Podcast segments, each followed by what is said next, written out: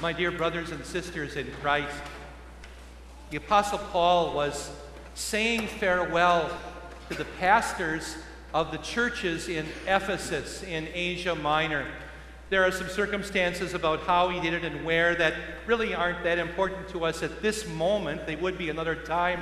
But let's just listen to some of Paul's words from Acts chapter 20, beginning at verse 27. I have not hesitated to proclaim to you the whole will of God. Keep watch over yourselves and all the flock of which the Holy Spirit has made you overseers. Be shepherds of the church of God, which he bought with his own blood.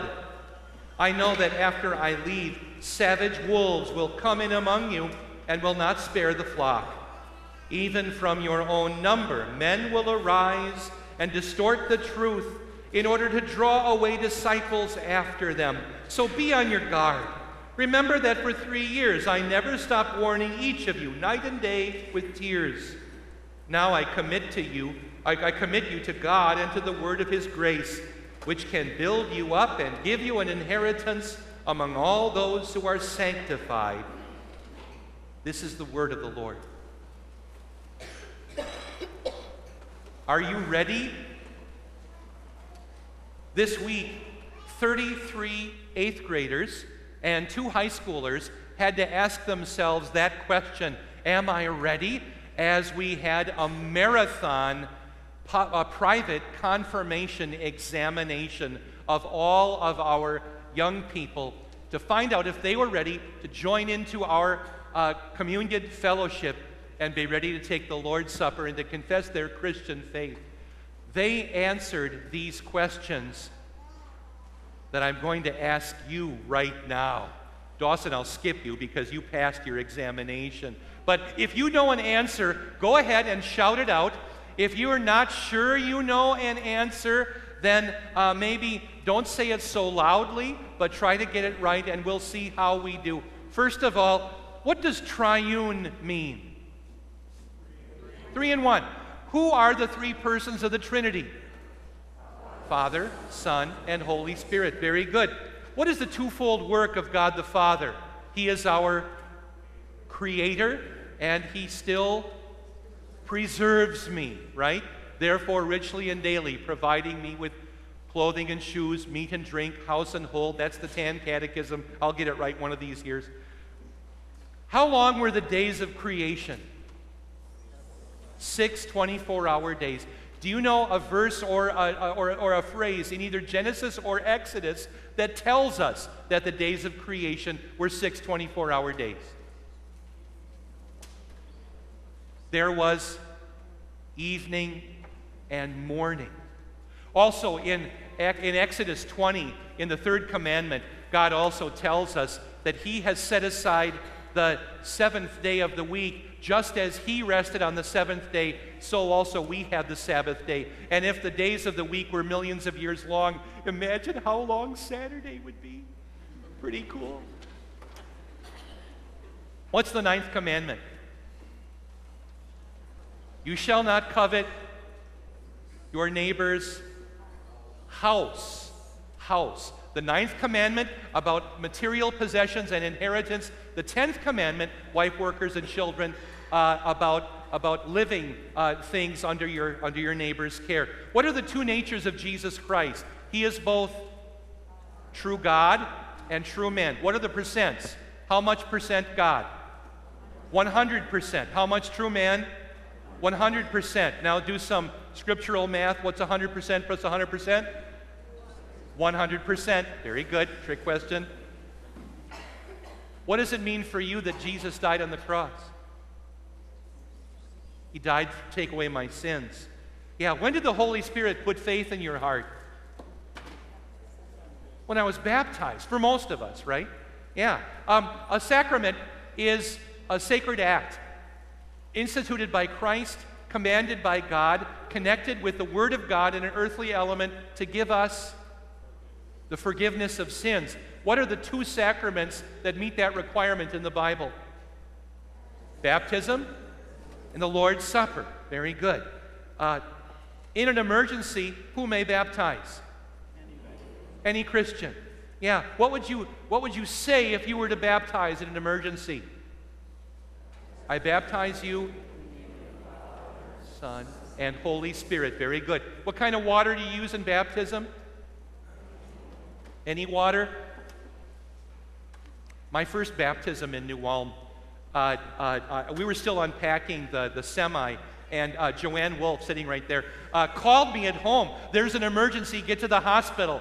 And, and like an idiot, I took my communion kit and ran to the hospital, still in my, in my jeans and sweatshirt. We were, we were unloading to, to, to move here. This is back 2001. And I ran into the, into, the, into the delivery room and asked the nurse, Where is their water? And the nurse, this is a quote, she said, Turn around, dummy. So I, I, I still teach that to the catechism kids. You know, if you need water, just turn around, dummy, it'll be there. All, three sinks, four in most delivery rooms, by the way. Um, what does baptism give or profit? It gives forgiveness of sins, delivers from death and the devil, and gives eternal salvation to all who believe, as the words and promises of God declare. Um, what are the earthly elements in the Lord's Supper? Bread and wine. Bread and wine. Uh, what do we receive along with the bread and the wine? We receive Jesus' body and blood for the forgiveness of sins. Uh, what are the questions I should ask myself before I take the Lord's Supper? First of all, about my sins. Am I sorry for my sins? Who do I trust? Jesus, my Savior. Do I recognize His body and blood? And do I pray that the Holy Spirit would lead me to live a godly life? Um, according to the Bible, what people should not receive the Lord's Supper? Those who cannot examine themselves and those who do not recognize the body and blood. This is 1 Corinthians 10 and 11. We're going to be hearing more from this in the coming uh, uh, calendar and church year.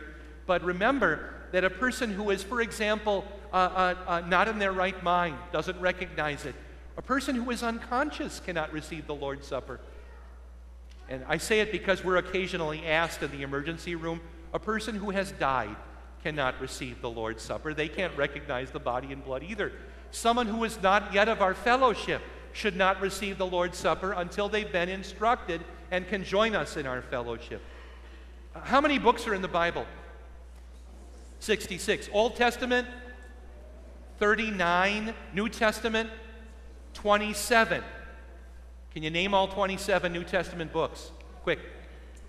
Who, who, be honest, who might struggle with the order of the New Testament books?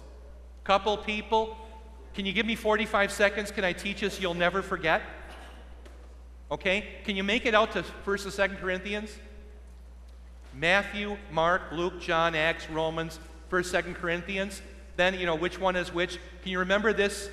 Grandma eats purple crayons. Okay? That stands for Galatians, Ephesians, Philippians, Colossians. Can you picture your grandma eating purple crayons? It's weird, but it works. Okay? Then there are five T's. They all begin with T. They're in alphabetical order. They also get, the, the words get shorter. So it's first and second Thessalonians, first and second Timothy, Titus. And forgive me, is there coffee in heaven? Yes, because Philemon, Hebrews. That's an appropriate groan. I apologize. But then it's one, two, three, four, you're done. They're all guys' names. There's one, James, two, Peter, three, John. How many letters in Jude? Four, Revelation, you're done. Get it? Should we try it? Let's get out to Corinthians.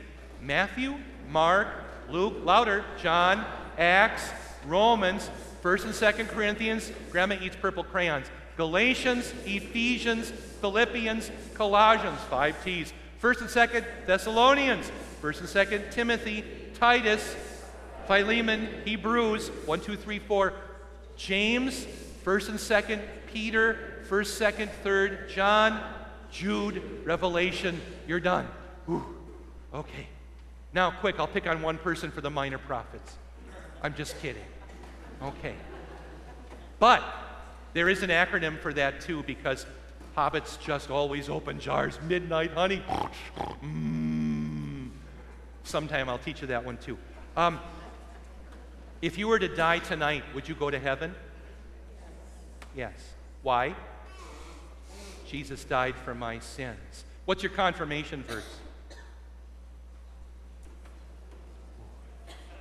If you don't remember it, you can't just say Romans 1:16. Go home and look it up and think about it. Use that as one of your private devotions this week. Read it tonight before you go to bed. If you don't remember, call and ask, okay? Uh, wherever it was that you were confirmed. They probably have pretty good records. Remember your confirmation verse. Remember what Paul says here.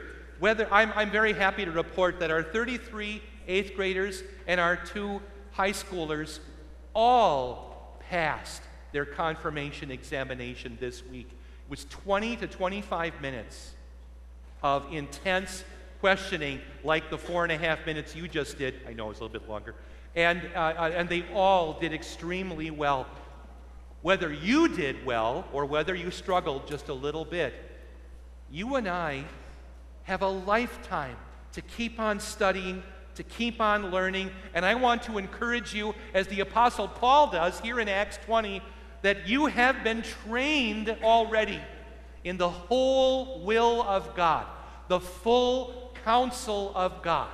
But there is always more studying to do, more training, more, uh, uh, um, more, more reflecting on God's holy word. Whether you have a little bit of Christian education or whether you've had lots, there is always more to learn. And one of the easiest and most helpful ways to remind yourself of the basic truths is to Get out your old catechism. Crack it open. It might actually physically crack. In the front is Luther's small catechism, the Enchiridion. Take that before supper tonight or at your noon meal today and read one of them the first commandment and the what does this mean.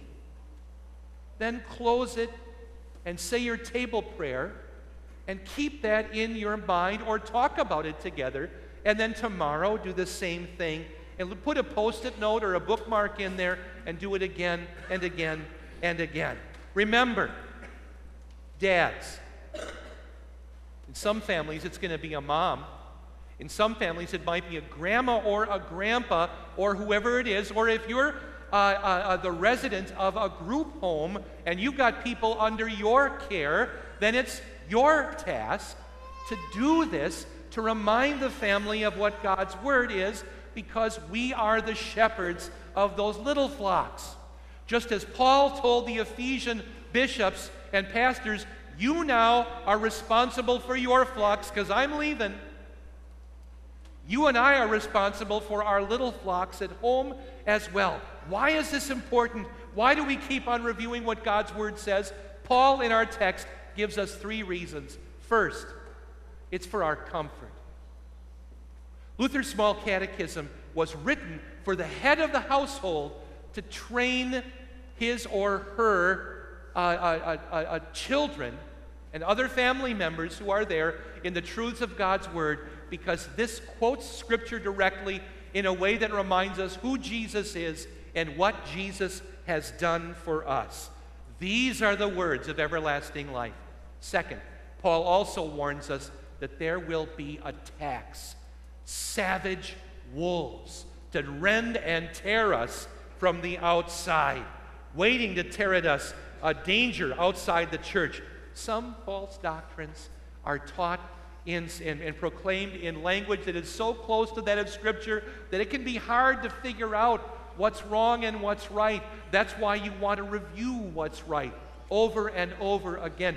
Some outside attacks are so blatant and obvious that you know what they're saying, but sometimes somebody who attacks your faith on the outside may use kind of smoke and mirrors to attack peripheral things that don't make any difference, like the day, uh, uh, uh, what's, what's the date of Jesus' birth, or what's the exact date of, of, of, of Easter.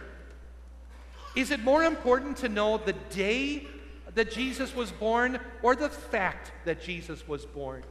It's the fact, isn't it? And whether we calculate that using uh, the passages that are there in Matthew and in Luke when Jesus' cousin, six months older than he was, was prophesied when his father Zechariah of the division of Abijah, and First Chronicles tells us when that division served, and we can kind of calculate it out and figure out that yeah, it was sometime probably in late November or late or till late December in there somewhere when Jesus was born. What's matter is that he was born, that he was incarnate. The date of Easter, whether it's the 14th of Nisan or the Sunday following Good Friday as we do it, What's important is the fact of the resurrection, and that the Bible gives us eyewitness accounts, verified, proven eyewitness accounts from Matthew and John who were there, from Mark and Luke who interviewed people who were there, and from Paul who says there were all of these eyewitnesses. Uh, uh, some of them have died, but Paul challenges people reading his letter at his time that they all saw this, go and ask. And then Paul even confesses, you know, even I saw the risen Jesus. He appeared to me as well, even though I didn't deserve it. But you don't get to say that there is no record, that there is no proof. Because we have what? Matthew, Mark, Luke, John, Acts, Paul's testimony in 1 Corinthians, the rest of the New Testament. The, the other attacks on the outside will come. But there will also be attacks, Paul warns, thirdly, from inside the church. The church of God has always had attacks like this. Moses, with the children of Israel there in the desert, was attacked by his relatives, Dathan and Abiram, even by his own family, by Aaron and by Miriam, his sister, one time. Also, uh, uh, uh David got attacked by his own family, trying to hold the Israelites together to secure the borders and, and focus all 12 tribes on worship at a single place as God had commanded, and yet he lost track of his own family, and his own sons rebelled against him, one of his sons even murdering another one in David's own home.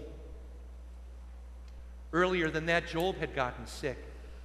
His wife, his best friends attacked his faith, told him that he wasn't living a life of faith, that he wasn't righteous before God. And then there's the fellowship of Jesus and the apostles, all of them uh, listening to Jesus, being trained by them, and Judas Iscariot. Judas, who had listened to Jesus, who had healed the sick, who had driven out devils, permitted the devil to come into his own heart as he betrayed the Lord. We cannot promise that trouble will never come that persecution will never come to the church or to our families. It's going to happen. But we can keep on reminding each other, our own private flocks, of what we already know, of what the Word of God says. It's pretty easy to slip up when we're shepherding one another. We don't even intend to do some of the things that we do. You might feel all kinds of guilt over, over maybe sending your child to their first job. And, and, and people begin to attack their faith and, and give him or her new bad ideas. Maybe you sent your child to a public university and had their faith just, just, just, just attacked and, and almost crushed. And whether it's in the classroom or whether it's a, with a, a new circle of friends, we can't hide each other from these things. We can train one another to be ready for them and guide each other and remind them of what the Bible says. Paul knows that we slip and fall, that we sometimes associate with people who, who will attack our faith. It's almost as if we invite these attacks in. But Paul says something amazing in verse 28. One of the greatest doctrinal passages of the Bible. God bought us with his own blood. God bought us with his own blood. One attack that we sometimes hear is that, oh, the Bible never says that Jesus is God. You can't show me a passage where Jesus says, I am God. But Jesus says it at his trial. Asked, Are you the Christ, the Son of God? I am. Matthew, an eyewitness, records it. John, an eyewitness, records it and proclaims it. Peter proclaims it in his epistles. Paul proclaims it here. God bought us with his own blood. The blood of Jesus Christ on the cross is the blood of God shed for you and me for the forgiveness of our sins. One last examination question Is there any sin in your life that is not forgiven? No.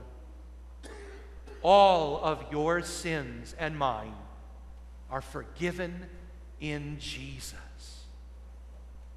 Keep on sharing that with the people that you love. Share that message and know that the sharing and the content of the message, the truth of God, are both the whole will of God.